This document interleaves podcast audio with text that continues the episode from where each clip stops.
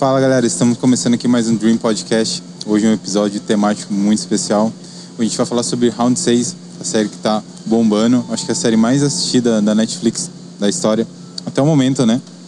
E a série traz muitos insights, muitas coisas muito, muito interessantes para a gente estar tá conversando, né? Até que a gente está gravando esse podcast. E para falar sobre a série, para desmistificar e trazer muita, muita informação do que vocês não viram, ouviram e não entenderam. Trouxe duas pessoas muito especiais para compartilhar com vocês muita informação e muito conhecimento.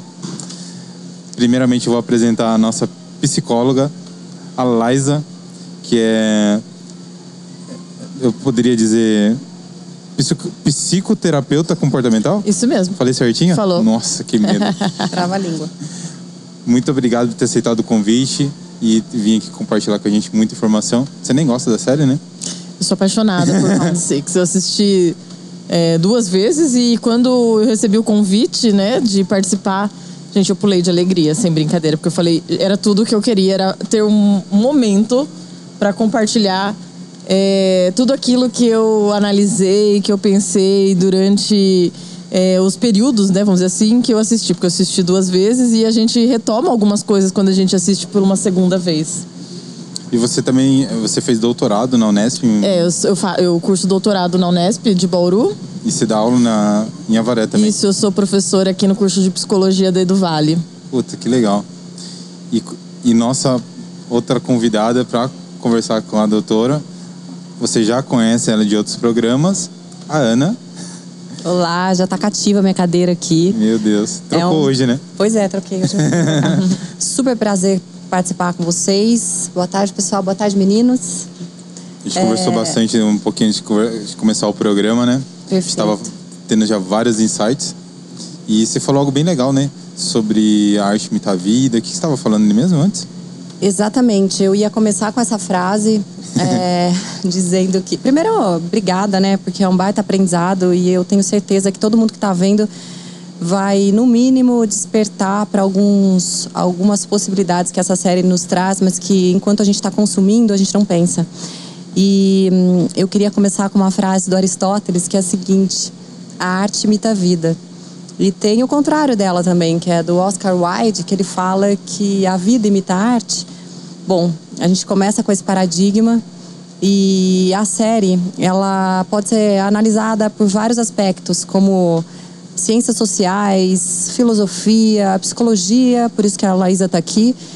E a gente pode compará-la também a outros é, shows do cinema aí, como Jogos Mortais, o filme O Poço que é também algo a ser estudado. A gente, é, você já assistiu o Poço? Não, não É muito legal, muito eu acho que vale a né? pena. Muito legal. É, traz também muita, muitas das temáticas é, analisadas e que a gente vai falar aqui da série. E o próprio Big Brother, que a gente pode compará-la também. Né? Não é? Verdade. Mas é, é isso, eu vou deixar a, Laisa falar um pouquinho. Foi muito legal você falar, fazer essa associação da, das séries dos filmes, porque nem eu tinha me ligado no lance do Big Brother. No lance da, do, do, do telespectador, até mesmo da, da figura do, daquele personagem, que eu não vou me recordar o nome agora, que ele fica lá acompanhando, né? E as pessoas que mais pro final. Pô, uma coisa que eu vou falar para vocês que essa, esse episódio a gente vai contar muito. Calma, Bruno, calma. Não, pera, antes muito... de você falar antes de você falar, eu quero dar um toque pra galera aqui. Que quem não quiser ter spoiler da série, não veja. O podcast, né? É, não vejo, pelo menos não vejo o podcast antes de assistir a série. Porque a gente vai dar vários spoilers. Eu acho que não tem como a gente analisar a série sem fazer isso, né? É, para enriquecer, então, se você não quer saber o fim da série antes de ver, vá lá, pausa aqui, pausa, Vai lá, assiste a série e depois volta a assistir aqui. Perfeito. Tá? Perfeito. Não fiquem bravos com a gente, porque o lance vai ser de contar mesmo a história ao passo que a gente vai estudando ela. Mas o lance dos Jogos Mortais é muito nítido, né? É, eu comecei a assistir e falei, gente, isso remete muito aos Jogos Mortais. E aos Jogos Vorazes também. Também. É, na verdade, né, eu acho que assim, é, para mim o Round Six ele é comparado, quando eu assisti, eu fiquei tão vamos dizer assim, vibrada né, nele. E eu, você falou, assista, né? Para quem não assistiu ainda, Se conseguir assistir como erro que foi num dia, eu maratonei. Sério? Eu maratonei. Mas são 10 no episódios? dia, eu assisti. 10, né? Eu não me lembro quantos episódios Ih, são. Dez são, horas? São. são. Isso, isso mesmo. Mas realmente ele é, Sim, ele é um intrigante, domingo. envolvente, né? E o que acontece? Eu comparei a uma obra de arte. Pra mim, eu falei, essa série é uma obra de arte, porque eu acho que aí, Bruno, entra muito na sua área, tá? Que tem a questão visual, né? Fotografia, cenário e a trilha sonora, né? Que ela nos envolve, ela nos cativa, né? A gente tem algumas músicas eruditas, a gente tem Frank Sinatra e o jogo, né? Da, dessa, dessas músicas com a cena que é o brilhantismo da série, porque a gente vê uma, uma cena é, de violência, né, de barbárie, e ao fundo, contrastando, né, uma música bem gostosa, bem leve, que são as músicas eruditas, né, as, As sensações que elas vão, elas vão nos Isso. trazendo, porque a música, é, ela, né, eu ainda que sou apaixonada por música e por música erudita, inclusive. Ontem ganhei do Daniel uma vitrola de presente e um monte de disco de música erudita, inclusive do Vila Lobos, que eu amo. Então, Eu achei que falo ela com... ganhando do Daniel. Eu achei que ela foi de um concurso. do Daniel num Não, concurso de dele. chorinho. É, poderia ser também. Fica a dica pro próximo disco aí, pra, pra me presentearem, que agora eu tô colecionando discos. É, mas a sensação da música leve, né? é, com o contraste que, que ela causa, com essa brutalidade da série, é muito louco. Inclusive, o cenário todo das escadas, ele foi baseado numa obra de arte de 1953, de um quadro que é uma, eu não vou lembrar agora o nome do artista, depois a gente pode colocar aqui embaixo aqui. Mas ele é de um, eu, eu te mando. Fica com essa cara. Eu te mando que eu tô visualizando o quadro na minha frente aqui e não tô lembrando o nome. Mas é exatamente o lance da- das Tem, escadas tem, tem. da série. Mas é, essa parte da, do, do audiovisual é, é muito imersiva, porque a arte coreana é assim, né?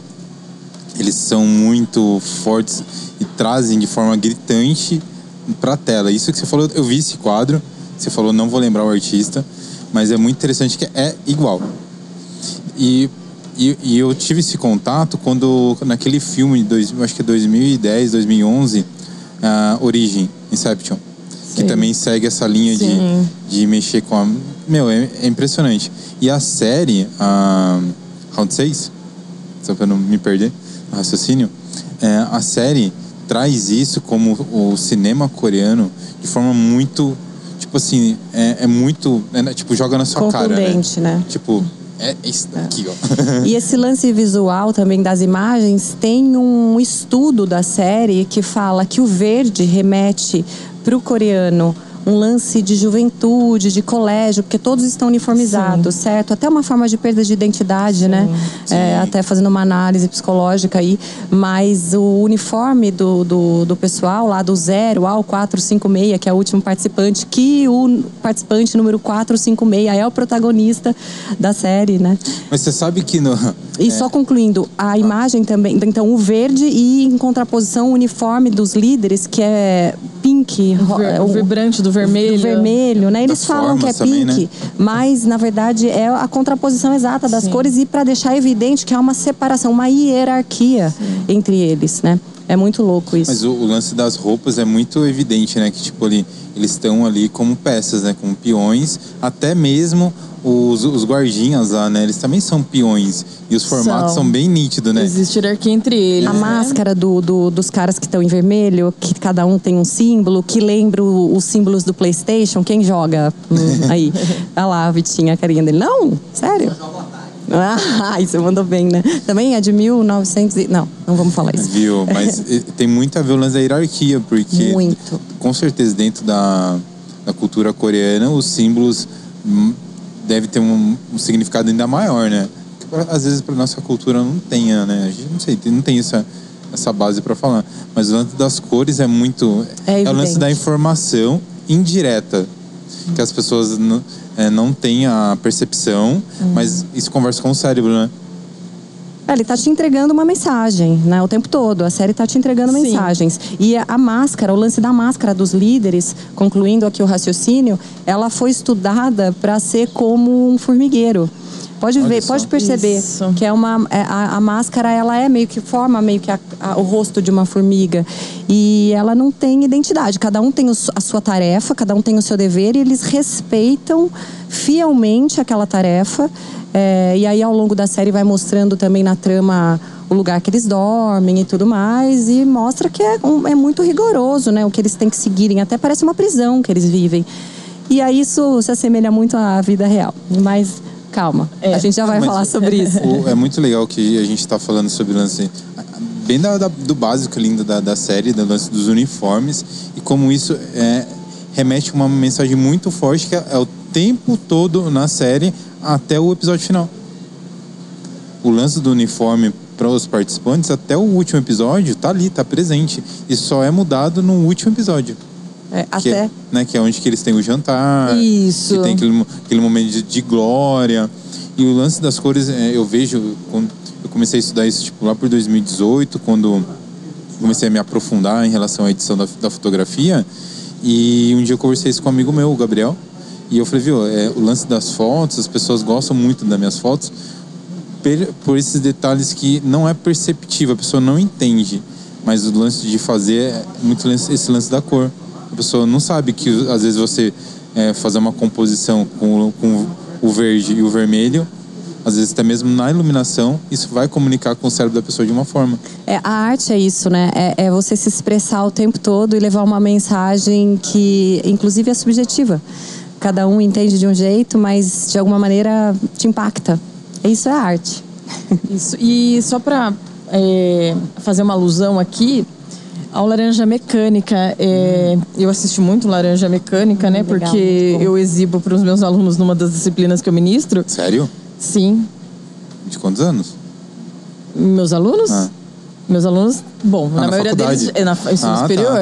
Imagino isso na no escola. curso de psicologia. é uma disciplina sobre o behaviorismo, base, bases filosóficas do pensamento behaviorista. É, Seria o pensamento. behaviorista. Behavior quer, é, quer dizer em inglês, é, quer dizer em inglês comportamento. Então seria sobre a filosofia comportamental.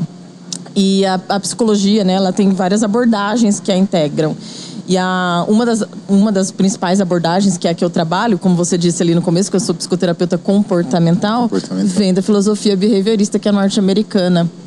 É, então, eu ensino para eles, né, o behaviorismo e ali na, mas aí falando de laranja mecânica, né, a gente tem um processo, um processo de condicionamento que, é, que acontece com o Alex, que é o personagem principal ali, né, o protagonista lá na prisão, mas assim, voltando na verdade ao, à fotografia, né, ao cenário, né, do Laranja Mecânica, que é muito vibrante essa questão das cores, né, os lugares, então é muito parecido com essa tela que você disse, que aparece no, no Round Six, Ana.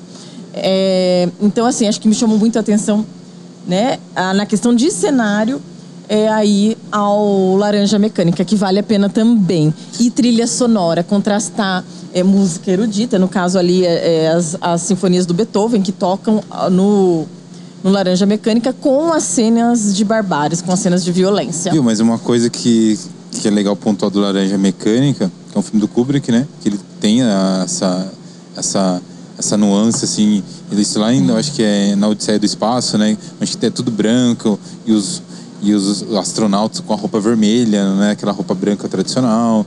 Então tem esse lance da, da colorimetria Não, bem... mas calma, Bruno. O Laranja Mecânica é aquele da prisão. Ah, não, eu só fiz uma... Ah, tá. do, do diretor do filme. Ah, o Stalin Kubrick. É verdade, Sim. tem esse outro filme, isso mesmo. Isso mesmo. Aí o, o ponto que eu quero chegar é o seguinte: esse filme do Laranja Mecânica, eu acho que é um filme da década de 80, né?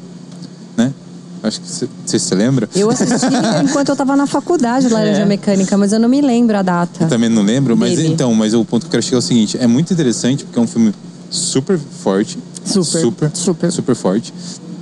Tão quanto Round 6. Não sei.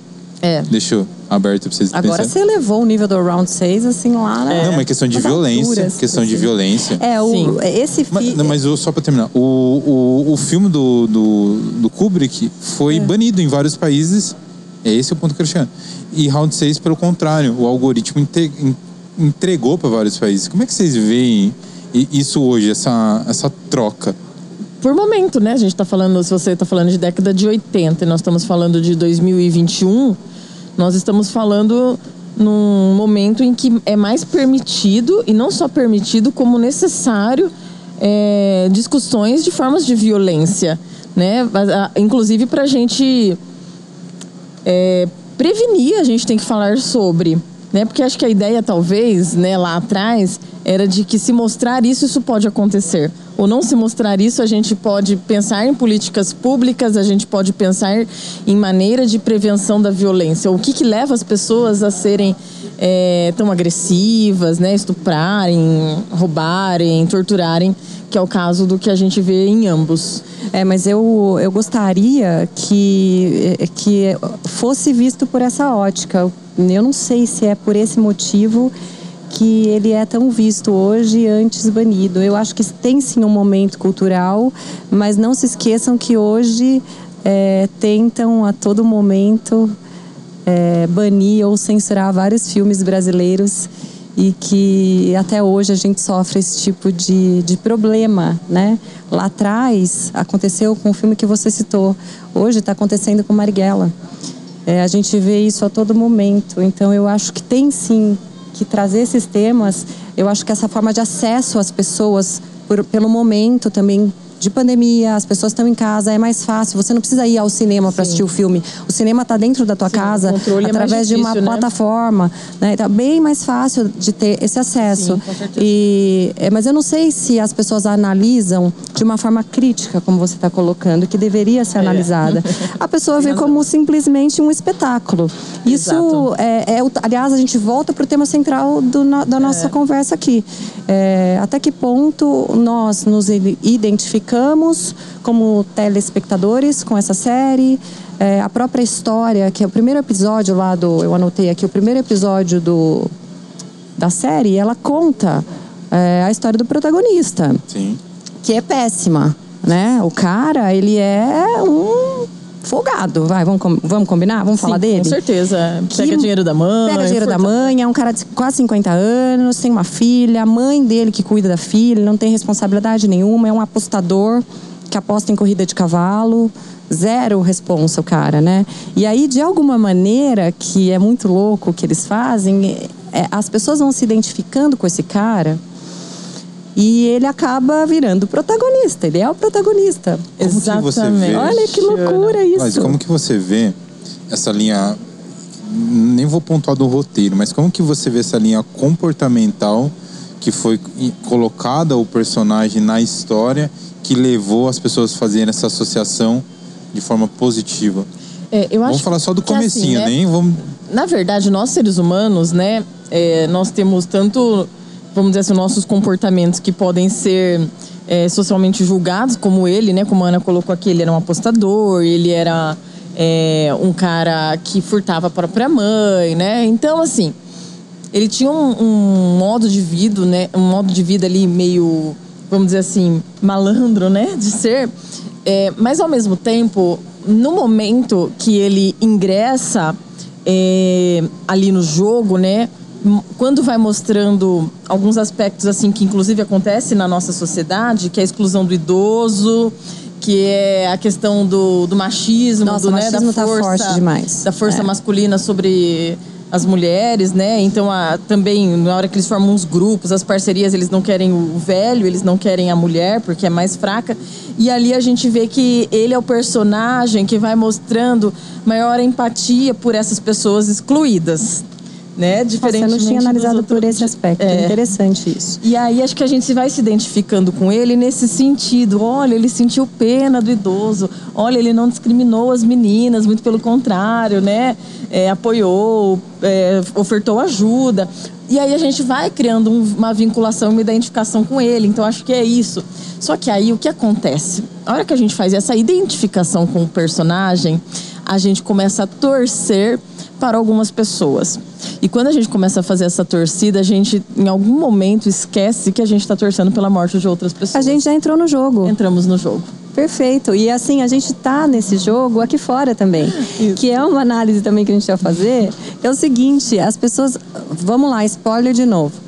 Pessoa, o pessoal chega lá, eles têm o direito, pela maioria, de escolher não participar mais. Vamos falar da primeira prova, que é a da boneca, que aliás foi super discutida é, de influenciar crianças, até pelas cores que a gente estava citando ontem, que algumas crianças estavam assistindo. É um Lem- cenário lúdico, né? um cenário muito lúdico. Lembrando que é, tem classificação a série, né? Vamos, vamos começar Sim. por aí. Tem classificação. Então, já não era para criança estar assistindo. Com certeza. Bom, começar daí. Mas é, o primeiro, é, é, a primeira prova da boneca, metade dos participantes já são mortos. E aí, acho que mais da metade, eu não me lembro exatamente o número, mas É. mais da metade são mortos. É muito brutal, meio Tarantino, jeito Tarantino de Perfeito. ser, né? E aí, é, os que sobram vão para uma sala, estou fazendo um resumão, e eles podem votar entre continuar no jogo ou não.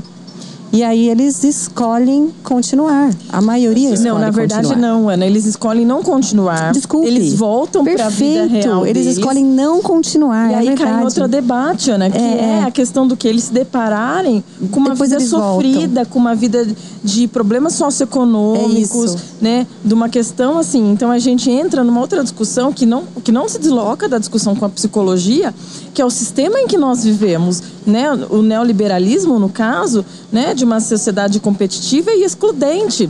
Então nós temos ali pessoas que estão escolhendo o quê? É melhor eu estar aqui tendo a possibilidade de me tornar um milionário de que eu viver essa vida. E eles fazem um contrato. Aí entra um contratualismo que assim é a própria a minha vida está aqui Isso. entregue a você. E aí a gente Mas vai eu- na pergunta, muito- né? Eu acho do muito valor da interessante vida. o, a levada do roteiro do, da série, porque ele vai te envolvendo. Uhum. É, é tipo assim, a- a- você vai assistindo, que nem você, vocês falaram, você vai torcendo. Isso. Só que o, a série o tempo inteiro te mostra que o que tá em jogo ali são as vidas. Sim. Então, a partir do no primeiro joguinho lá que eles entram, que já morre uma penca de gente, eles É. falam, viu, isso aqui não é brincadeira. É, mas eles não estavam acreditando, né? Daí é onde que, Que cai a ficha lance. de alguns. Isso. É onde que rola da votação, né? E por que, que você acha que conforme. É, cada vez. Pô, são quase 500 pessoas. No final, só resta um. Isso. Meu, é muita gente. Muita. Por que, que você acha que, que a série trata. Naquele jogo, né, que eles vão lá que tem as bolinhas. Bolinha de gude. É onde, eu acho que. E, o, e o do negocinho lá que você tem que fazer a estrelinha, guarda-chuvinha. Perfeito. É onde que, mo que mostra as pessoas realmente levando os tiros na cabeça lá. Então, Sim. que é a parte bem forte da série. Sim. E entre, o, e entre o lance dessa música e Sim. tal, tem essa envolvência da, da morte em si. O que você acha? Por que você acha que hoje, é, principalmente pós-pandemia, a gente morreu tanta gente, as pessoas v- veem o jornal, veem uma série tipo, ah, putz, normal isso. Como que você vê essa, essa É. base comportamental das coisas? Vamos lá, né, Bruno? É, se a gente for olhar historicamente, que a gente também tem, que a psicologia também tem muita história, viu? pra gente entender quem nós somos.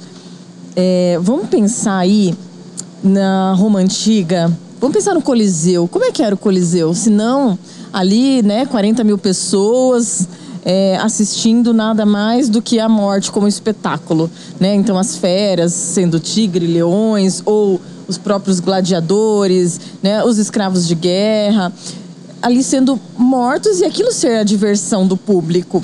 Então, na verdade, na, na história nossa da humanidade, a gente tem exemplos como esse de que é, a tragédia, essa barbárie, é um, é um espetáculo, né? A gente se divertir com o sofrimento do outro, né? Então, é um lado perverso aí que tá no ser humano. Sim, né? A gente vê que, na verdade, obviamente que a gente está numa sociedade, né? De, a gente está falando de coisas de dois mil anos atrás, é, mas que a gente tem resquício. E aí, na, na série, mostra bem isso. Um grupo de apostadores que estão lá se divertindo, né? Comendo, bebendo, né?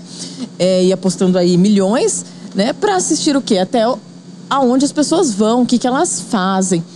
Lembrei de outra, outro jogo, que é o jogo de quando eles sacam que se eles matarem um ao outro, diminui o número de candidatos e eles têm mais chance. Isso me lembrou muito o Nossa. ensaio sobre a cegueira do Nossa. Saramago. Meu, Quando você falou do seu namorado, eu essa- lembrei desse do essa, Esse momento eu acho que é um dos momentos mais bizarros da série. Você achou? É bizarro. E é, e é legal, né? É legal assim, porque é, eles fizeram de um jeito, é, vamos dizer. Eles não falaram pra eles as regras, eles contaram as regras, isso. Pelo que aconteceu. Eles já manipularam a questão de faltar comida para todos, de ter um conflito entre eles e de não intervir na hora que a briga acontece. E na hora que simplesmente uma pessoa morre ali, entra o aquela caixa, né, o caixão, vamos dizer assim, né, embrulhada para presente, né, tem um laço em cima, é, para buscar. E aí eles dão aquela ainda, né? e eles dão aquela sacada, né? Então quer dizer, quanto se eu matar aqui, mais chances eu tenho de sair daqui ainda milionário. É, Mas lembrando que eles não, eles não ditam né, essa regra exatamente. Eles, só- eles jogam esse lance. E eu acho que os participantes até demoram para perceber isso. Eles demoram para É, entender que os fins justificam os meios. Né? é, Olha que louco isso. E aí, quando isso acontece, que eles começam a perceber que matando o outro não precisa de uma próxima prova. Por que, que eu vou esperar uma próxima Perfeito. prova? Eu mato agora. E quando eles descobrem isso, tudo começa a ficar muito pior, o clima começa a ficar muito mais tenso, as pessoas começam a ficar mais insensíveis, inclusive ao ambiente, porque todas as respostas que eles procuravam estavam estampadas na cara deles e eles não viam. Exatamente porque o senso cooperativo deles, assim como na sociedade, era zero. Então, olha que loucura isso. Não tinha senso cooperativo. Como que você vê assim? Era um matando o outro. Mas o que é, que é mas hoje é um diferente jogo aqui? individual, né? Era um jogo individual que em alguns momentos eles confundiram com um jogo coletivo quando eles quiseram formar grupos. Mas nós seres humanos, né, temos isso, né, de ir formando grupos. Nesses grupos que eles excluíam mulheres, Mas por idosos, sobrevivência. Para garantir a própria sobrevivência. Então, assim, na verdade, uma escolha que parece um al- altruísmo e que despenca no jogo, no jogo das bolas de gudes. Eu É, acho nossa, esse eu ia jogo falar fa- isso. fantástico. Porque eles. É, é, esco- é ápice spoiler ali. de novo. Porque eles achavam que estavam escolhendo parceiros para jogarem juntos. E na verdade Isso. eram o seu. É, é o que você ia jogar contra. Isso, né? e aí eu quero falar do que nesse ponto, gente? Depois vocês. compl- Desculpa assim. Imagina. E atravessar. Mas eu acho que aí nesse ponto que pega nesse jogo que eu achei fantástico é a questão do. Até então ali a gente estava se identificando com algumas pessoas, inclusive o personagem central, né? E aí ele relativiza os valores morais dele, né? Porque assim, até aí a gente não sabe o final, é uma pessoa idosa, é um parceiro que ele construiu ali. Ele começa E a tapear o velhinho. Ele engana aquela pessoa que ele tinha acabado, vamos dizer assim, de Ajudar. sal- ajudar, Mas salvar, é, talvez. É, é muito interessante. É. Eu, acho que, eu acho que isso é lá pelo episódio, é o episódio 5, né? Eu sei que é a prova 4, mas é o episódio 5, É. isso mesmo. Foi- é isso mesmo. Pra mim ele foi o tipo até o episódio, esse episódio, pra mim a série ela tinha uma levada, sabe? É. Eu tinha uma percepção da série no segmento. Aí quando chegou esse momento, eu falei, meu, é que tem algo diferente aqui. Não é só entretenimento, não era só o jogo. Porque ali eu percebi todas essas camadas, vamos dizer assim, da série. Mas ali também te- tem um lado chato meu, que eu percebi ali o final da série, vamos dizer assim. Porque quando não mostra o, personagem não morrendo, é, o lance das escolhas, eu, eu já fiz associação com jogos mortais. Eu falei, meu, esse cara. Aí tem coisa. Esse cara. porque ele jo- esse ele- cara é o que fez o jogo. Ele Você leva sacou um ali. tiro, mas Saquei não, ali. não mostra, Aí eu, né? já- eu falei, né? Não mostrou. É, não mostrou Aí ele eu- O morrendo. barulho do tiro. É por isso? É. Diferente aí da eu já- dupla das meninas que mostra, né? E não só da dupla do menino paquistanês também, que também é enganado. Do paquistanês, do Que cara tam- tatuado. que também, e que são é, que mostram realmente de fato eles tomando tiro e o do idoso não mostra. É, então, daí eu, tipo, na hora eu já fiz uma associação lá no momento que ele quis sair do jogo. Hum. Eu falei, meu, eu, eu, falei isso na hora. Eu falei, viu? Tem marmelada, você falou. Eu falei, viu, ah, esse cara aqui, eu falei dos Jogos Mortais. É. E. Daí perguntaram, mas, tipo, mas já assistiu a série? Minha namorada falou, mas já assistiu a série? Eu falei, não, é. Você quer que eu fale? Eu acho que vai acontecer assim, assim, assado. Daí começou a acontecer, eu falei assim, ah, porque a gente estuda, eu comecei a estudar roteiro, então você tem uma noção das coisas. Sim. E o, o que me surpreendeu só na série no final foi a cena final, mas depois a gente fala sobre isso. Uhum. Mas ali, assim, eu falei assim, putz, é uma série assim que tem. que traz realmente assim alguns, alguns pontos Umas que eu reflexões. fiz muita associação assim com, com Parasita, a comunicação da Gente, série. eu não assisti ainda. Ah, Parasita eu assisti. Não dei spoiler. Sério? Tá? Sério. Tá bom. Porque Parasita, pô, foi o filme mais é, premiado do Oscar, né? No, acho que 2020? Ano passado, né? 2019. Eu não consegui assistir. 2019, né? E, e o cinema Isso, coreano 19. veio muito forte, veio numa crescente. E Round 6 é o reflexo disso. É o cinema coreano sendo glorificado agora, colhendo os frutos, né? E Round 6, pô, uma puta no, no investimento, numa série é, primorosa em detalhes, tanto das cores, de roteiro, de fazer essa levada de forma muito, muito interessante, porque, como vocês falaram, até ali as pessoas estão torcendo pro cara. Só que ali, naquele momento que ele, ele ilude o, o senhorzinho lá. Sim. E Ele, ele, se torna humano. e depois Ele- o próprio senhor, o velhinho fala pra ele, né? Relativiza os valores dele. Viu, É. mas você acha justo, né? Perfeito. É. Uma lição ali. Onde Chorei. ele mostra né, que ele né, não tinha o problema de esquecimento. né? Sim. Aí, puta, dá um. É, a série É tem um essas, tapa na cara dá- ali, né? É um tapa tem na essas cara. quebras. É igual o mesmo momento lá que o. Não vou lembrar o nome do personagem, que ele engana o indiano. Isso. Mas ele ali vai se, vai se mostrando cada vez mais perverso, né? Fazendo de tudo pra ganhar. É, e o outro ainda tinha uma oscilada. Tinha uma leveza, ele, né? Isso, Ele ele tinha- oscilava. Mas assim... só só, Ah. só, só pra eu terminar esse raciocínio dessa Ah, parte, o tá. que, que vocês acham? É, é um lance da comunicação da É. série, porque ela passa muita mensagem subliminar. E o lance do indiano é é uma dúvida. Paquistanês, né? Paquistanês? é. É, Né? faz, Desculpa. é, é um país com divisa, né? Ali da Índia. Como que você vê que a série traz ele como uma pessoa boa, que faz coisas em algum momento. Até ingênuo, né? Até ingênuo. É, e mostra ele como imigrante, dominado, né? é. E- Mas eu acho que o lugar do imigrante exatamente. na sociedade. Exatamente. E ele morre. Você não acha que a série não traz esse- essa mensagem de puta, pessoas boas se ferram na vida real? Como que vocês veem isso? Porque ele tem essa figura, puta, a pessoa que faz o bem, que quer, que tem essa. Eu acho que, na verdade, não é a bondade que está em jogo ali. Eu acho que é a questão de, De sagacidade submissão e de mesmo. sagacidade também. É. De ele ser... é, confiar na... Ah, porque eu fiz um vínculo com essa pessoa, então eu vou confiar nela até o fim. E ele confiou mesmo. E de uma ingenuidade ali. Mas você né, não acha do que daí a lado sé- dele. Não, uma- não necessariamente uma bondade, mas uma ingenuidade na Mas situação. você não acha que daí a série traz. Até minha, eu acho que eu fui muito ingênua, porque eu não saquei só no final que ele ia realmente é, mentir pro menino. Mas vocês Ah, não acham que. No, logo no Eu vi. começo. Vocês não acham que daí a série traz uma coisa tipo assim, putz, se você for muito bonzinho, se você confiar nas pessoas, você vai se ferrar também? Eu acho que não faz uma. Na minha opinião, né? Não é uma que assim, não seja bonzinho, porque eu não acho legal. É- é- Na verdade, talvez até uma resistência minha essa ideia, né, Bruno? Porque eu não acho que essa é a ideia, né? Eu sou uma pessoa que, que sou adepta ao quê? A você é, ser uma pessoa muito correta dentro da sociedade ali, no seu convívio social, e que isso não vai te dar desvantagem nenhuma. Eu não gosto, eu já, ó, como psicóloga clínica que eu sou, muitas vezes alguns pacientes chegam com uma autorregra, que a gente chama, com uma crença, de que ser bonzinho é ser bobo. E isso pode ser muito passado culturalmente. E é uma ideia que eu tento trabalhar com eles de que essa é uma crença muito complicada, porque daí você vai para um outro lado. É como se eu tivesse que eu ficar esperto e alerta o tempo inteiro, porque as pessoas vão me enganar. Isso pode levar a gente para um lugar muito complicado, que é o da mania de perseguição, que é o da paranoia. Então, assim, e até o da malandragem.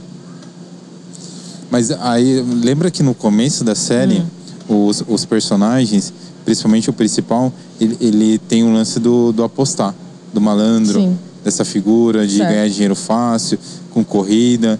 E o paquistanês tem a. Ele é trabalhador, ele, ele não recebe o que é dele de. Isso, isso. É, olha, do, pa, do pa, paquistanês, eu acho que o que eu, a Porque minha... pra, pra mim foi uma mensagem muito assim, muito.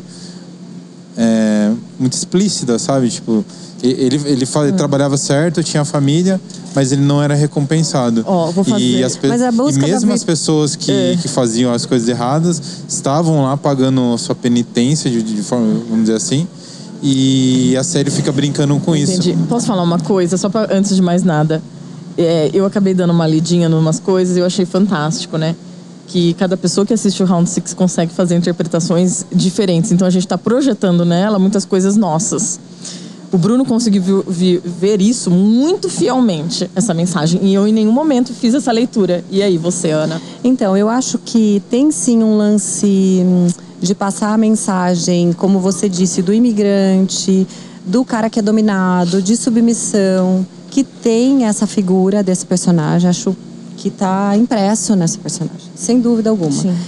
É, da ingenuidade, como ela disse, porque realmente ele foi, mas também da fidelidade, da lealdade, Sim. como ela Parceiro, falou. Né? né? Agora, se a gente for falar, eu, eu tenho um livro que fala sobre a felicidade, que é do Sêneca, e que eu acho incrível, porque ele fala da virtude que a real virtude, a real felicidade é você praticar o bem. Estou resumindo, né? Pelo amor de Deus, longe de ser as palavras dele, mas é, praticar o bem sem esperar alguma vantagem. Essa é a real virtude.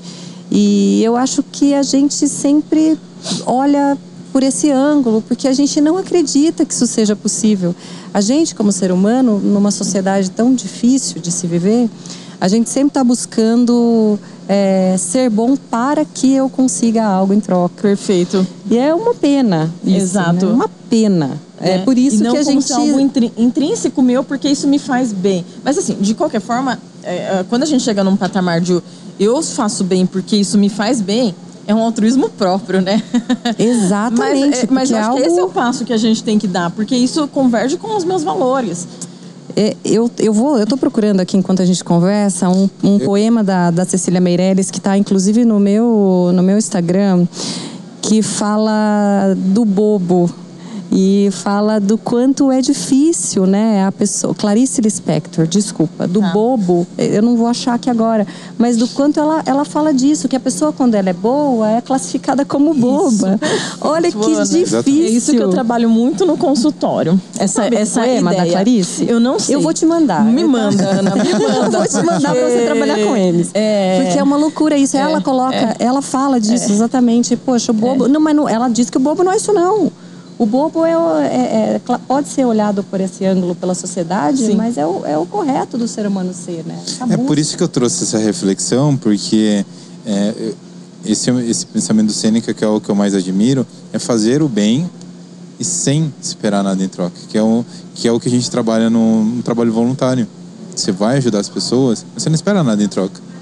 E isso que, que eu trouxe da, do, da, da parte do paquistanês ficou muito nítido isso, porque você vê muitas séries é, e muitos filmes é, coreanos que tem muito coisas envolvidas ao jogo e, e, você ter sucesso de forma repentina e ter muita bonificação financeira de forma rápida, sem nem muito, muito esforço, vamos dizer assim. E a série brinca muito com isso. O lance do dinheiro, tem muito dinheiro, onde o dinheiro é a salvação de tudo. Sim que aquilo e até naquele momento que eles saem do jogo, eles saem sem dinheiro e eles voltam porque eles a vida deles, na visão deles, é limitada a a infelicidade ao problema financeiro. Isso, é uma vida que sem dinheiro, né, o que é vendido e o que é vendido isso e puxando aqui para nossa realidade, né? Nós, nós também estamos numa sociedade neoliberal. Uma vida sem dinheiro é uma vida que, dentro dessa cultura, dentro dessa sociedade, ela perde o valor, ela perde o sentido. Para que, que eu vou viver se eu não tenho posse, se eu não tenho riquezas, né? Mas ali, é, eu acho que puxando para uma outra cena que eu quero falar dos jogos, que eu achei fantástica. Não uma cena, né? Mas o diálogo todo, né? Foram várias cenas. É o das duas meninas. Nossa, é muito bonito. é muito bom, porque assim. Da, bolinha, eu, da, da, da bolinha lá, né? Na hora do, do jogo da bola de gude, o diálogo das duas meninas, elas vão contando sobre os sonhos delas, né? Elas vão contando sobre a história de vida delas, sobre a família delas, vão se abrindo.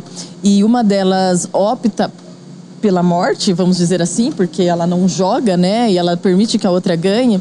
Se a gente for olhar para a história da que não joga, ela olha para da colega e fala assim: a minha vida não é uma vida que vale a pena viver como a sua. Então eu acho que essa discussão do que, que é uma vida que vale a pena viver. E ela coloca ali na questão principalmente dos vínculos. Então ela não tem vínculos fortes, né, sociais, né? Ela já tinha perdido é, a família, né, e tal. Ela tinha sido abusada sexualmente pelo próprio pai, é, perdeu a mãe porque o pai assassinou, né? Então é, ela não via ali tanto significado na vida dela. Né, para continuar Nova, né? existindo. Né? E enquanto a outra tinha um irmão lá fora, o que dava então a ela é, e uma mãe também um motivo, lá né? na Coreia do Norte, né? Um motivo muito forte de se viver. Então é a vida com propósito nesse sentido. Olha a importância da vida com propósito para a gente ter por que viver, né? Qual é a vida que vale a pena? E ela, de comparando ali, né, a vida dela, o que ela tinha, né? E o que a outra tinha, ela falou assim: a outra tem muito mais. Pra Mas quê? o, nesse momento aqui, puta, a- série dessa minha, dessa, essa, Essa pa- parte, né? Essa participante, ela tem uma história que le- lembra muito aquele estudo, aquele livro, não vou lembrar exatamente, que o cara escreveu no, no campo de concentração, né? Ah, o que ele- Frankl. que ele acha o porquê Exatamente. das- Gente, eu não conheço. Viktor Frankl, Fala. ele é um psiquiatra que ficou, é, ficou em Auschwitz, no campo de concentração. E, e ele vai falar disso, né? De o que, que nos Liza, faz fica, ter- fica um pouquinho mais perto. O que, que nos faz ter. é, o que, que vale a pena a gente passar por tudo isso que nós estamos passando? Legal. E não se corromper ou não se entregar Não aqui. se entregar esse jogo todo. Isso. Mas no finalzinho lá da série, nós vamos voltar nele, né, depois, mas só para concluir esse raciocínio que o Bruno falou, que é muito interessante, é, o velho, ele fala pro, pro protagonista que a única semelhança entre quem tem muito dinheiro, vocês lembram disso, e quem não tem nada de dinheiro, é que ninguém é feliz, de verdade. é. Então, isso que ela está falando, desse vínculo, de realmente você ter um motivo que esteja desapegado do, do ter, mas mais apegado ao ser, é o que realmente é, é o que a série tenta mostrar ali no Perfeito. final. Ela tem um sentido, né? Como tudo né, na arte tenta entregar, como eu falei, tenta entregar uma mensagem, uma mensagem positiva. E todos é isso que ele eles lá, diz. né? é, mas eu, em relação ao que a gente estava falando sobre o, o- a sociedade ser capitalista e a parte financeira, o personagem que é o amigo do, do personagem principal, que, que vai até o final, ele, ele é considerado Que é o nerd lá. Que é o cara que tem sucesso, porque ele Sim. foi- se formou, ele trabalhava numa empresa grande. E, Mas será que ele tinha sucesso? É, que e ele, qual o preço desse Ele não tinha sucesso, grana, né? então já mostrava que ele não mas, tinha. mas a visão que a mãe dele Ele- tinha, era o, isso. o prestígio que ela o que falava. ele tentava transmitir para a família. Exatamente. Né? E não podia, na verdade, revelar a situação verdadeira dele. E ele. E ali o preço, né? Que ele estava Senão ia pagando. ser um fracassado, né? Ele tem- não, mostra, né, numa cena que ele estava praticamente é, tentando, ia tentar o suicídio na hora que chega ali a repescagem, vamos dizer assim, dos jogos, né? E, e é bem legal que esse personagem ele também traz muito essa amarração da, de como, acho que principalmente a nossa sociedade, não sei como que é na Coreia, nunca fui lá, mas a nossa sociedade vende muito isso, né? Que é você é, associar o sucesso com você ter uma formação, né? Então você se formar, você trabalhar numa empresa grande, ele faz tudo isso o padrão, né? E ele é esse exemplo de pessoa. Mas eu acho que é é mais é, você se formar, você ter grana. dinheiro. Você ter grana. é- independente de onde é. você trabalha. E É. qual meio que você conseguiu. É Isso, isso. Socialmente, a gente olhando, quem tem sucesso? É, quem às vezes vive naquela vida simples, que não precisa de muito, que entende que a vida Perfeito. material dele não importa, mas ou aquele que esbanja, que mostra, que faz questão, né, de abre o Instagram, você vai ver isso, e em rede só, social. né? Mas esse final de semana eu fui para São Paulo e eu sou apaixonada pela Livraria Cultura. É. E mesmo sendo a Livraria Cultura, que tem ilhas ali que são magníficas, né? Tem é, muitas daquelas ilhas é, vendendo muito esses livros de como ser rico, de como obter o sucesso, de e tudo na verdade Como um fosse uma sucesso- receita, né? E, com, e um sucesso na verdade financeiro que está que está ali declarado, né? Como você ser altamente competente, altamente eficaz e etc, né? Entregar números, Isso. resultados, ser produtivo. O que que é ser produtivo? Minha mãe falava muito isso. Ana, o que que é ser produtivo? Pensa, produtivo é quando você realmente produz algo de valor ou só quando você produz dinheiro? Fica, é- é- isso está né? muito intrínseco na série o tempo inteiro. É, e na verdade as pessoas estão ali buscando somente dinheiro. É só dinheiro. É porque o, é, muito, é muito interessante. Só. que na hora e isso é muito é muito nítido no final, né? Que ele tinha o dinheiro, mas ele não tinha mais a mãe dele. Isso, que na verdade é, é que ele deprime, né? No final, ele fica um tempo sem sair de casa, nem vai gastar o dinheiro dele, porque perdeu o valor. É como se o dinheiro ali, no momento de a minha filha foi embora do país, minha mãe faleceu. É, qual é o sentido disso aqui? Que vida é essa que eu estou vivendo? Né? E aí eu acho que a gente também vê isso, inclusive eu vejo isso no consultório com os pacientes de um nível socioeconômico mais alto, que é a hora que o dinheiro também perde o seu valor. Isso é um E- padrão. a gente vê que chega assim, num ponto em que, na verdade, o dinheiro pode trazer mais sofrimento para o indivíduo do que conforto e qualquer outra coisa. Lógico, garante o conforto, garante acesso a boas coisas, mas a preocupação com o ter e até o medo do. As, as, minhas relações estão permeadas assim: essa pessoa é minha amiga, essa pessoa está comigo pelo interesse, não é pelo interesse.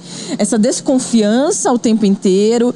É, é, Você vivencia e, e de isso? fato, na verdade, com, com, eu vivencio testemunhando pelos pacientes é que mesmo? eu tenho de um nível muito alto socioeconômico. Como que você vivencio. trata pessoas assim? Na verdade, alguns até escondem, né? Assim, escondem até da própria família, né? A questão financeira. Mas acontece que é, a gente tem que trabalhar até é, porque assim, a pessoa vai indo no automático, muito parecido com a série, né? Vou indo, vou indo, vou indo porque eu quero acumular. A hora que ela acumulou tudo aquilo, ela vai, ó, agora eu me aposentei, agora eu posso gastar, o que, que eu faço com isso aqui? Ela não tem saúde para curtir tudo que ela aproveitou. Ela é o fim mental. da série. É o fim da série. não o cara tem. deitado lá, sem saúde nenhuma, riquíssimo. Exato, Ana. E ela não tem saúde, às vezes não tem saúde mental, porque assim, é uma preocupação tão grande do que, que eu vou fazer com isso aqui, porque eu tô no fim da minha vida. Eu acumulei, acumulei milhões. E eu não sei nem onde que eu vou colocar, porque talvez eu não tenha filhos nem netos. E se eu tenho, eu também estou muito preocupada com, com os agregados que vão incorporar aqui, porque quem é essa pessoa que vai administrar que vai o meu dinheiro depois meu dinheiro. que vai usufruir meu é, dinheiro? Olha só. Exatamente. E aquilo se torna um sofrimento em vida. Então, quer dizer, era tudo que eu sonhei, era tudo que eu queria, era tudo que eu pensei que fosse garantir uma boa vida para mim. E, e, é meu pesadelo. E é meu pesadelo. Meu, e, isso é muito louco, porque isso tá presente na série. Você, você vivencia isso, né? Porque você trata pessoas assim. Sim. É, deve ser muito difícil, né? É difícil. É difícil. Ah, é tem, engraçado, tem... né, que a gente sente dó e pena de uma pessoa que se. É uma escravização, isso, né? A, isso. a gente se torna escravo do sistema, da, dos, das relações. Mas você, você acha assim que é hoje é, isso está sendo jogado o tempo inteiro pra gente? O tempo inteiro. De consumo, de acumule. consumo, de roupa, de, de tudo, de telefone. Por isso que a gente tem que ter um pensamento muito crítico em relação Como ao consumismo. Que hoje a gente cria, hum. não tô falando nem da gente de, de ter esse autoconhecimento, mas como que a gente cria essa nova geração blindando ou é, informando de forma mais correta sobre isso? É, eu acho que assim, a gente tem que tomar muito cuidado. Eu acho excelente sua pergunta, Bruno. Excelente. Porque assim, olha, é, eu também recebo muitos adolescentes que já vêm com essa ideia, né, de que a vida que vale a pena viver é a vida que eu vou é, passear de BMW, vou Camaro, sei lá, Camaro já nem é mais tanto carro da moda, mas é Lamborghini, Ferrari, e não importa o como eu vou fazer para isso. E é isso, e a minha vida passa a ter valor se eu tenho alguma coisa material, né? É, então a gente começar a criar, né, crianças, né, e passar para nossas crianças é, que a vida tem muito mais que isso, que o sentido da vida é outra coisa, que essas coisas são transitórias. E não só, né? Tentar criar essa empatia do que o que, que leva a esse acúmulo, o que, que leva a uma, uma sociedade de consumo, né? Então a gente tem mais. Tanto a gente tem a questão da exploração de muitas pessoas, né? A gente tem a degradação do meio ambiente, acho que a Ana pode falar disso muito melhor do que eu, né? Como vegana e como uma pessoa assim que cuida muito dessa, dessa área, muito cuidadosa com tudo isso. E a gente também está falando de coisas que nos trazem é, alegrias e fugaz, momentânea. Então, quer dizer, eu comprei o carro hoje, daqui a um ano ele já é um carro que está ultrapassado, eu já vou querer outro, né? E aí fica, e fica condicionar a nossa existência e o valor da nossa existência por esse tipo de coisa é diminuir muito as nossas possibilidades humanas. Nós temos possibilidades de nos realizar em tantas coisas, na arte, na literatura, na, né, assim, arte envolve a música, né, envolve tantas coisas, é, no fazer um bem para alguém, no criar uma criança, no, no, se alimentar, no curtir a natureza. Você está reduzindo totalmente as suas possibilidades. É. E a gente, é, as pessoas que estão preocupadas com isso, complementando o que você está falando, Laísa, é que elas estão sempre vivendo o futuro e nunca o presente. Isso é um mal da humanidade que gera, você pode falar muito melhor do que eu, ansiedade Sim. crônica, ansiedade crônica. Porque Sim. a pessoa está sempre preocupada com o que ela está acumulando para viver num futuro, num futuro que muitas vezes ela nem vai viver. Né? Ela não vai curtir, ela não vai aproveitar e ela não vive hoje. Isso. E uma coisa muito complicada que era para eu ter falado isso no momento em que nós estávamos falando do número de participantes e de mortos da série, é, fazendo essa analogia esses mosquitinhos aqui. Fazendo essa analogia, quando a gente fala de quantos mil mortos no Covid, aí quem pode me Mais falar? de 600 mil mortos. Aí é tranquilo, 500 participantes mortos a tiro, porque resolveram lá voluntariamente participar de um jogo que valia a vida deles, que eles optaram por isso e que vai passar um monte de barbaridade lá e que a gente vai ver como um circo, ok. É. né? Agora, é- é- e o que a gente vê no jornal todo Ana, dia, amei de gente sua fala. morran- morrendo, isso não é uma barbárie. Sabe né? por quê, Isso a Ana? gente não se importa. Que eu amei a sua fala. Porque assim, é, a gente começou a naturalizar na pandemia a morte. Então, A morte, a morte em. Mas eu acho que não, É, na, em não, na- número. não na Em pandemia, número, não não. na pandemia, antes já. É, já Eu- tinha, Eu, acho assim. que quando lá nos Estados Unidos começou já para, a passar na, passar na TV aquelas perseguições de carro, aquele show. Mas a gente não Sabe? vivia isso em número massificante, Bruno. Mas Na é- pandemia, isso, Isso. trouxe, Isso. evidentemente, 2 mil por dia, não sei quantos mil por dia. É, chegamos e eu, a 4 mil por dia no Brasil. virou- Exatamente. virou um e a minha mãe, né? ela, e a minha mãe foi pro foi para esse índice, né? Então hoje eu eu, eu, eu falo é, disso de uma forma mais segura, porque e todo mundo que está mais próximo a mim sabe o quanto isso foi difícil e é difícil, é muito difícil. Eu preciso de acompanhamento, terapia eu sempre fiz, acho super importante, indico, acho necessário, mas a nossa preocupação é de ter mesmo pessoas, a, minha- a Clara, a minha sobrinha, de ter pessoas que se importem. Porque não é possível isso. Eu estou fazendo parte de um índice que eu não gostaria que ninguém fizesse, sabe? De órfão, né? É, é. Você perdeu a mãe. Exatamente. E assim, uma, uma coisa que as pessoas olham e falam: ah, tá, morreu mais um. Mas quantos mais morrem que não são por conta da pandemia? Não, morre de fome. É. Morre de fome, morre de, de, de, de desgosto, morre de falta de oportunidade. E as pessoas acham que o cara tá no farol ali, é porque, Porque é o cara. malandro, é, porque é porque o cara não quis trabalhar. E você Gente, deve vi- vivenciar Olha muito. que difícil. É, a gente vive a falta da oportunidade que é vista como malandragem. Isso. A, a igualdade de Bandidagem, condições. O que, que é É. meritocracia? Aí a gente já entra num Isso, assunto muito difícil. Mas É, o- dá outro podcast, Dá outro podcast, aqui. é. Você estava falando muito do lance da, da, da, da depressão, da ansiedade é relacionado ao dinheiro. E a série joga muito isso em todos os momentos. Porque é, no momento final ele fala, né, que o, ele falou assim, vamos ver se, se alguma pessoa vai salvar aquela pessoa ali. E ele, ele, ele já era rico, ele, e ele fala, né, o senhorzinho lá, né, que ele vai participar do jogo porque nada é igual como está lá, né? Nada. Isso. Ele não ia vi- conseguir vivenciar só a China. E, e, e você estava falando sobre que você vive isso com seus pacientes, você, você faz esse tratamento. E eu te perguntei como que a gente conseguiria, até mesmo para as pessoas que estão hoje nesse, nesse mindset de só ganhar de dinheiro, como que as pessoas conseguiriam começar a perceber que já estão entrando nessa bolha e como se, vamos- nem sei se, se é possível prevenir. Prevenir seria o Eu acho que autoconhecimento. seria a, a prevenção no sentido de é, desde pequeno, né? Porque assim, infelizmente muitas vezes isso não vem da cultura familiar, mas pode vir de uma cultura que a gente encontra e não Social. escola, é, e na escola, em grupos que a pessoa pertença, né? Em outras coisas que ela vai olhar, porque às vezes a própria família tem um filme bem antigo, gente, que é o Matilda. Vocês lembram do Matilda? já vi. O Matilda, Sessão da tarde, total, Sessão e legal. da tarde, É. maravilhoso. Porque mostra esse contraste de valores. Eu tenho vários casos também que eu, que eu de pacientes, já que eu tô falando disso, que eu sinto que meu, minha paciente, o meu paciente é tipo a Matilda. Você vê uma família completamente, muitas vezes, desregulada, com valores Alienada, alienada. alienada. E se você vê uma É. criança, uma criança ou um adolescente com pensamento crítico. Então isso é possível. Eu acho que isso está vindo também de influências da de outros contextos que a criança convive, seja a escola, seja a internet, sobre, sobre outros assuntos. Então eu acho que é possível sim você criar crianças com pensamento crítico. Eu acho que aliás isso tem que começar na infância, porque se você tentar fazer isso com um adulto, é- existe muito mais dificuldade. É a única solução, É. Bruno.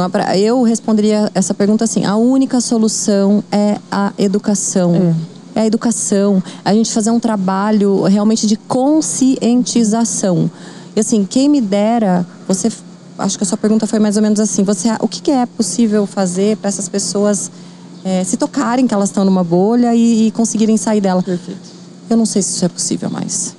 quem já está na bolha, né? Eu não sei É, eu achei que a pandemia fosse, não sei, né? Fazer muitas pessoas questionarem. Porque ali, quando a gente entrou num isolamento maior, que na verdade deveria, para não ter acontecido o que aconteceu com a sua mãe, né? Pra gente não ter relativizado, é, na verdade, per- é, tirado o valor da vida ali, a gente não deveria, né, ter, é, vamos dizer assim, flexibilizado tanto tão cedo, né? E até por conta dessa a vida sem valor que foi fe... a gente tinha que ter tido um lockdown muito É mais a falta sério. de cooperação Isso. social. É isso. Isso, não tivemos Que mostra na social. série exatamente isso, que mostra no filme também Eu, eu estou sob controle daquilo que eu quero e, e que vamos dizer dane-se assim, o outro. Dane-se o outro, né? Para não falar outro palavrão. É, E eu ia falar foda-se, mas É. vamos falar dane-se. Exato, é isso que Desculpa, aconteceu, né?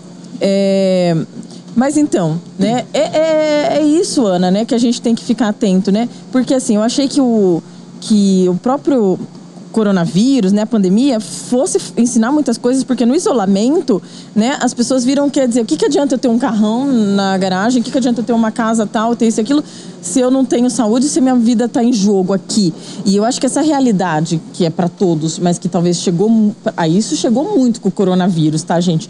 Que é o quê? Aquele tapa na cara da nossa finitude. Nós somos finitos, a morte está diante de nós o tempo inteiro. E a negação da morte, é tipo assim, parem de negar, ela está aqui, né? Sim. E coisa que, que acontece. No dia a dia a gente vai, vai negando, né? Que a gente está finito ali, que a gente pode morrer. Eu achei que isso Negando o negacionista, nossa, foi uma analogia. mas assim, escancarar, né? Ó, é, tem um monte de gente morrendo, é o vizinho, é o parente, é o amigo, né? Ou quando não, no seu caso, uma pessoa da família, né? É, a gente vê então que a morte está ali o tempo inteiro, né? Nos, nos rondando. A gente nunca sabe, né? Que nem a Marília Mendonça é, há 10 dias Foi um atrás. acidente, Isso, exatamente. tá indo, fest, tá indo festar, tá indo fazer, trabalhar, fazer show. É, e super nova, super jovem, né? Então, assim, tá todo mundo vulnerável. Basta estar vivo, né? Pra isso acontecer. É, eu achei que isso fosse re- resgatar muito esse senso de de o que, que vida é essa que eu quero ter, que eu quero levar, o que, que vale a pena, né? Esse consumismo. Essa reflexão. Isso a reflexão fosse surgir. Pode ser que para muitos essa reflexão tenha surgido, mas eu acho que ainda não é todo mundo eh, que é, que conseguiu captar essa mensagem. É, infelizmente. Aí, aí a Infelizmente. gente não tá falando sobre o ego da- das pessoas ou, ou- ou você acha que é falta de conhecimento e ignorância mesmo? Nossa, eu ia falar, posso, posso, posso responder certeza, isso? O Thomas Hobbes fala isso em 1600. Lá atrás, antes, vai, antes, filósofos e mais filósofos, filósofos falam do egoísmo. E é essa palavra, egoísmo, que a gente não trouxe na mesa até agora, ela, palavra. a palavra, falar de- do conceito de alguma é, forma, né? Exatamente. É o que está impregnado na série.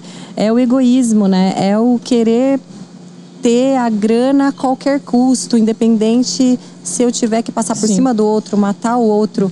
Vamos associar isso ao mundo corporativo. Puxar o tapete do outro. Eu tenho que me dar bem de algum jeito. Eu tenho nem se for preciso matar. Mas é, é claro que é o exagero. Da, a prova da né? ponte, né? Que ele empurra o cara.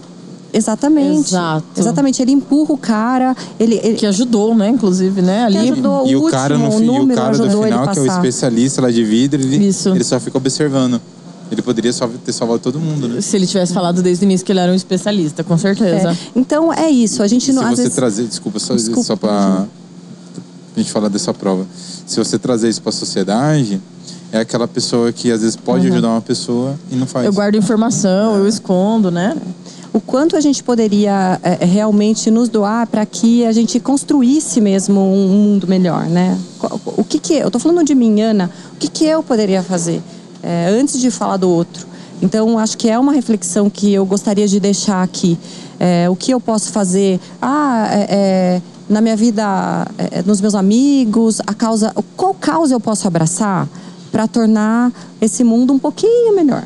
Qual causa? Eu não sei. Ah, eu vou trabalhar em prol dos animais, em prol das crianças. É é uma instituição que ajude pessoas doentes que não tenham acesso a. a- nós temos aqui a Tati, aqui em Avaré, que você fez o podcast com ela, da Sim, Bova. É, e todas as pessoas envolvidas, que eu conheço tantas pessoas maravilhosas que são envolvidas com isso. A Fernanda, que é uma pessoa extremamente envolvida com causa é, de busca e resgate animal, né? e muitas outras pessoas mais aqui que a gente podia citar em Avaré e na região toda nossa. como, por que, que a gente não para para pensar o que a gente pode fazer, mesmo que um pouquinho? Aquela coisa da Madre Teresa de Calcutá, que ela fala que a gente é uma gotinha no oceano, mas que se juntar gotinha por gotinha dá um oceanão inteiro. Sim. Eu acho que isso é uma mensagem Que importante que a gente poderia é, pensar no, extra, no extrato dessa, dessa série toda. A gente falou do começo, a gente falou do meio da série, e indo ali já pra parte final da série, o. Que eu não, até agora eu não consegui lembrar o nome do jogador lá, o 456, que é o último, né? Que é o que criou o jogo. Eu não lembro também, mas vamos falar de 456. o, que tem um símbolo também para a cultura coreana, pelo que eu vi. E é muito interessante que, que a série traz ele de uma forma bem fragilizada no final. Sim. É, e a gente tem a informação, não direta, mas indireta, que ele é muito rico, porque ele criou o jogo, etc. E isso mostra muito o que você falou anteriormente, que é o lance do dinheiro não trazer a felicidade. E a última pessoa que ele tem contato é, é o jogador número um, um, né? Que foi a única pessoa que teve empatia com ele, Isso. um estranho. que inclusive tem um debate aí que perguntam se o cara é pai do, do, do protagonista ou não, né? Vocês já ouviram Não, isso? não vi. É, se a gente, se vocês derem uma Não pesquisadinha sou muito nerd aí, assim. É, mas eu fiquei nessa, porque até saiu em algum comentário de pessoas, de amigos tal. com- ah, será que ele é pai do cara? Ficou essa, essa discussãozinha no ar. E como no início eles disseram que não iria ter mais temporadas e agora já tem. O não, cara mas já disse ali, que vai ali ter. encerrou de uma maneira que vamos ter uma outra É, temporada. vamos ter uma outra temporada. Mas eu espero que a Netflix tenha a mesma é, desenvoltura para ter uma segunda temporada É como a pensando. primeira. Porque, gente, é muito difícil. Levou dez- mais de 10 anos para Mais de 10, anos. E há 20 anos, você estava falando do, do cinema lá, né, no país, eles têm investido há mais de 20 anos para que isso acontecesse agora. E essa série, escrita há mais de 10 anos atrás, e agora em 2021, ou seja, há mais de 10 anos, um tema atualíssimo que vai ser ainda atual daqui muito tempo, que eu espero que isso realmente traga reflexão. Porque o que nós vivemos, e não foi na ficção, foi na vida, que foi uma pandemia, que está sendo, nós estamos saindo dela, se Deus quiser. Essa vivência não nos trouxe a reflexão necessária, né? necessária. Então eu não sei se o cinema vai conseguir. Eu espero que. Mas eu, acho- é, consiga. eu, eu acho que assim, é, se, se isso está sendo circulado e debatido é, de uma maneira tão ampla, né, como a série mais assistida da Netflix, é, é isso que a gente está falando, né? Será que essas Qual é o motivo? todas Qual é o motivo que ela está sendo É, assistida? eu Porque acho que é a pessoa gosta- espetacularização. É, a espetacularização é da, ba- é da morte, da circo. tragédia, é o circo. É o circo. Perfeito. Fale aí, Ana, do circo, que eu sei que você já pensou sobre isso. né? É o que você traz de. De que a gente vê você- isso no, no, no, no programa do Hulk, Exatamente. Vamos colocar uma pessoa que precisa de grana, se submeter à humilhação Sim. em rede nacional, é, porque eu vou dar uma grana para essa pessoa. É uma pena, Não, mas e, é isso. e a casa que é construída no meio ali do, de um monte de vizinho, né? É, vou reformar Expondo a a sua ca- pessoa vou- vou- mesmo. Exato. Expondo. Exato. É e, e nada pra mudar a vida dela. É. Né? Porque É você. pra, mo- mo- é mudar momentaneamente. momentaneamente e não assim, olha, você de fato vai ter acesso à educação, você vai ter acesso a um trabalho, sei lá, uma série de coisas, né? Então, quer dizer, você tem um lugar, vamos dizer assim, mais um pouquinho mais confortável para morar, às custas do quê? Né? Do De- espetáculo. Do espetáculo. Da banalização. Isso. do mas- sofrimento. Mas esse é o show, show business, né? É, infelizmente. Porque o que, que dá mais visualização? Transformar uma casa ou transformar uma vida? Através de ensino. É. É que tudo que é Ninguém- mais demorado. Ninguém que- quer investir 10 anos pra mostrar isso na televisão. Esse é um outro problema e um tema bom também pra gente Perfeito. falar, que é o imediatismo, né? Do ser humano. É, como demanda tempo, tudo que demanda tempo. Esforço, é, né? Esforço, Falando- dedicação. Energia. Falando É. ali do, do último episódio da série, a gente é, percebeu ali na- na- nas partes finais que além do, do, do, do- do protagonista ele ter essa percepção, né, que o dinheiro não trazia felicidade, com a mãe dele morta, é, e ele consegue ter a percepção que ele ficou feliz na hora que ele ajuda é, o, o irmão da, da outra jogadora, né? Que ele leva. Sim, a criança. A mãe do nerd É. também, É, que ele deu- deixa mala de dinheiro, e deixa lembra? o menino. Isso Isso. eu acho muito interessante. E também eu vejo muito interessante o é, três atos, que é a morte da jogadora, que ela fala que o mais importante para ela é o irmão, né? Que para ele cuidar de- dele. E o como que o outro jogador traz essa pessoa fria, né? é, entre o pro, pro telespectador, aquela pessoa que faz tudo para ter o sucesso. Sim. Que o mais importante é o dinheiro e que até o último segundo, né? Mesmo com a escolha dele, ele sabe que o jogador número um não iria matar ele, né? E ele o faz porque o mais importante para ele é o resultado, né? Sim. Mas na última cena, é, ele quer parar, né? Ele quer parar. No último jogo, né, no, gente? No último jogo. É verdade, no último Nossa, jogo da Lula. É. Né? Ele quer parar, mas aí o cara não acha justo e se mata. É. Ele fala que a regra não é a maioria a gente parar, eu não quero mais, eu É. desisto. E aí o amigo vai lá e, e- e se mata. Então, suicida. é, agora eu quero trazer uma outra reflexão aqui. Quando você fala, eu achei legal ele, ele ajudar e tal, mas você é muito crítica. Ele tá dando o excesso. É o que ele já tem demais. Enquanto ele estava numa condição de não ter, ele não ajudava ninguém. E esse é um problema muito sério nosso. A gente, eu vou colocar um aspas gigantesco aqui. Ah, eu vou dar esmola porque isso está sobrando para mim. É, gente, é um problemão. Isso você não acha um problema? Porque o que o normal seria a gente ajudar é, de uma maneira que não fosse aquilo que nos sobrasse, mas que a gente ajudasse porque a gente queria ver o outro bem. Sim. O o que leva eu ajudar? Porque sobrou, eu vou ajudar, só por isso. Isso. É, mas sabe? o que a gente fala muito no projeto é que o e o, e o que a gente mais valoriza não é as pessoas que só doam. Todo mundo pode doar. Mas o que a gente mais vê assim são as pessoas que vão participar. Porque a maior doação É o tempo.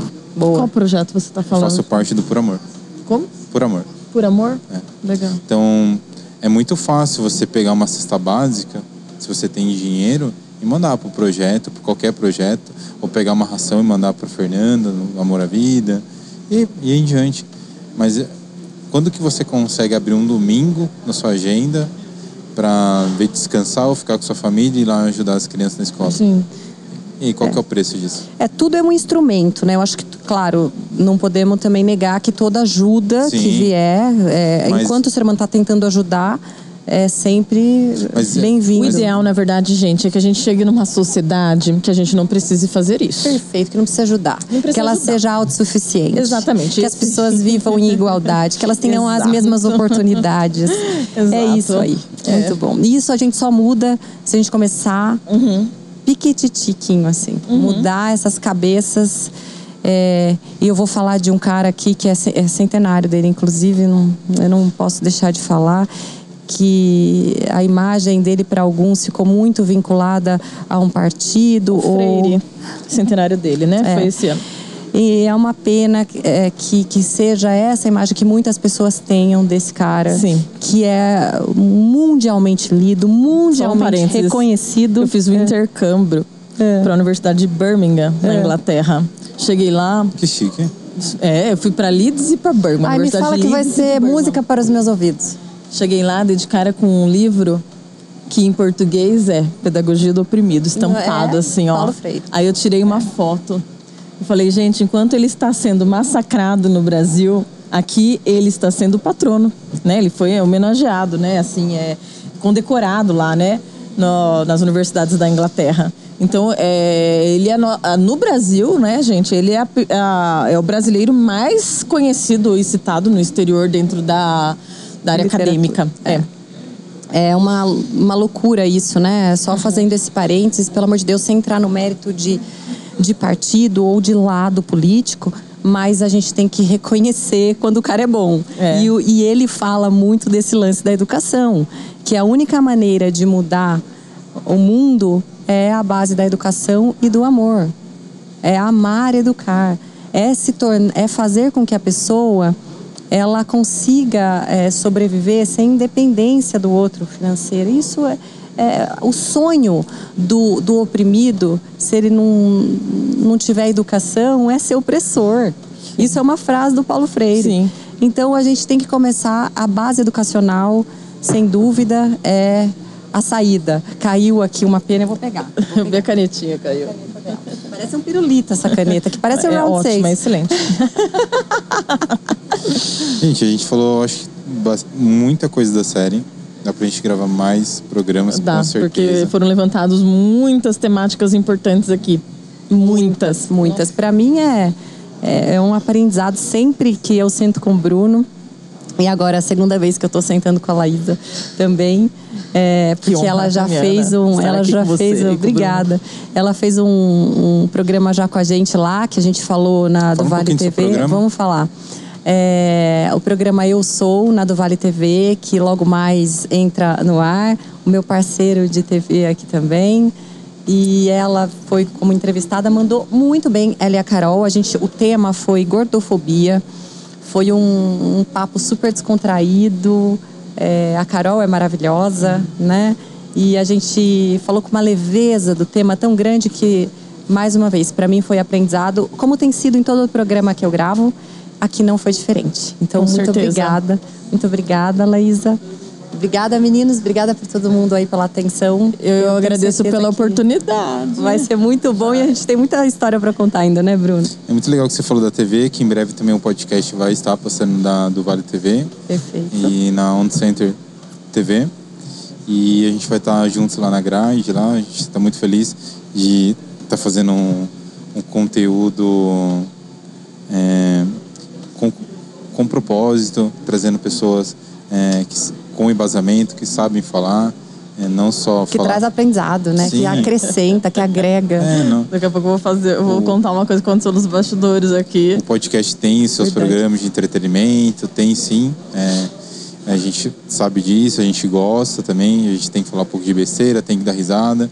Mas é, trazer pessoas que nem a Laísa, é, que vão ah, trazer muito mais informação, com, com embasamento, com convivência no dia a dia, que nem ela falou sobre os casos dela, um pouquinho.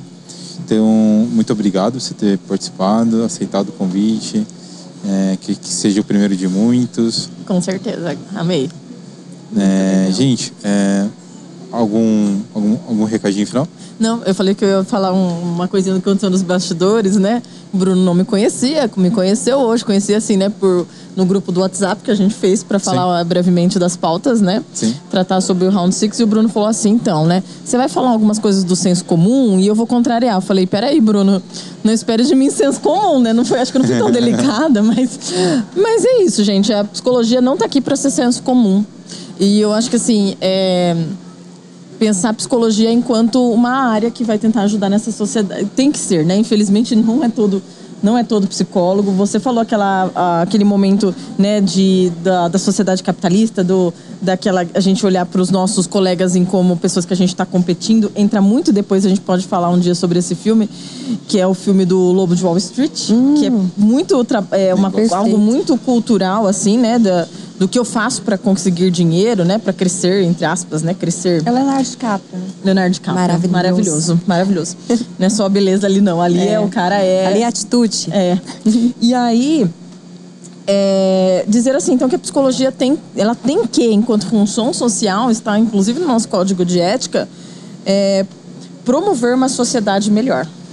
Exatamente. É o que. E, e essa sociedade melhor depende da nossa ação individual. Isso. Então, que a gente possa, cada vez mais, Bruno, no nosso papel, agora é novo para mim, mas que você já vem há tempos, é, de comunicador mesmo, que a gente possa trazer conteúdo, reflexão para as pessoas e a gente plante uma sementinha no coração dessas pessoas todo, a todo o programa. Muito, Muito obrigada. obrigado, viu?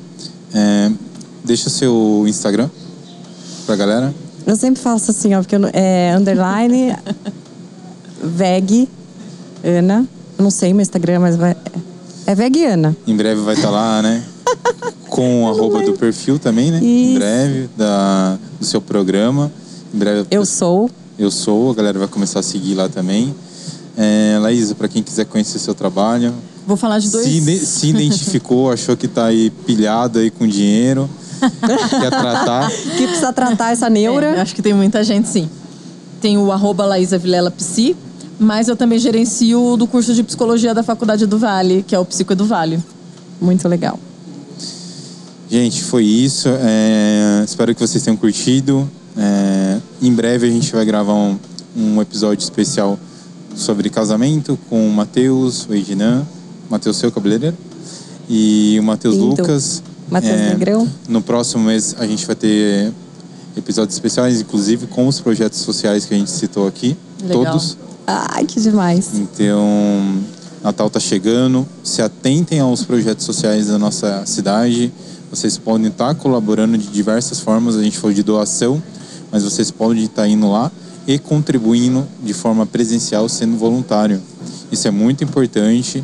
É, além do convite para você seguir é, o nosso canal no YouTube, é muito importante isso também. É uma forma é, que você que assiste o podcast está contribuindo, é se inscrevendo no canal.